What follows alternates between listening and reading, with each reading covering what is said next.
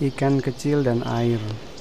Suatu hari, seorang ayah dan anaknya sedang duduk berbincang-bincang di tepi sungai. Sang ayah berkata kepada anaknya, "Lihatlah, anakku, air begitu penting dalam kehidupan ini. Tanpa air, kita semua akan mati." Pada saat yang bersamaan, seekor ikan kecil mendengar percakapan itu dari bawah permukaan air. Ikan kecil itu mendadak gelisah dan ingin tahu apakah air itu yang katanya begitu penting dalam kehidupan ini.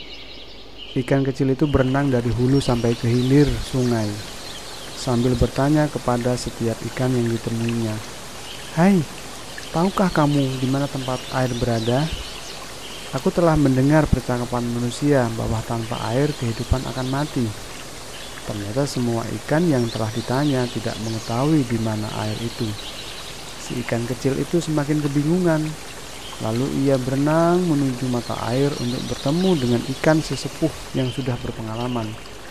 Kepada ikan sepuh itu, ikan kecil itu menanyakan hal yang sama. Di manakah air? Ikan sepuh itu menjawab dengan bijak, Tak usah gelisah anakku. Air itu telah mengelilingimu sehingga kamu bahkan tidak menyadari kehadirannya. Memang benar, tanpa air kita semua akan mati. Tak usah gelisah, anakku. Air itu telah mengelilingimu, sehingga kamu bahkan tidak menyadari kehadirannya. Memang benar, tanpa air kita semua akan mati. Manusia kadang-kadang mengalami situasi yang sama seperti ikan kecil, mencari ke sana kemari tentang kehidupan dan kebahagiaan, padahal ia sedang menjalaninya. Bahkan kebahagiaan sedang melingkupinya sampai-sampai ia sendiri tak menyadarinya.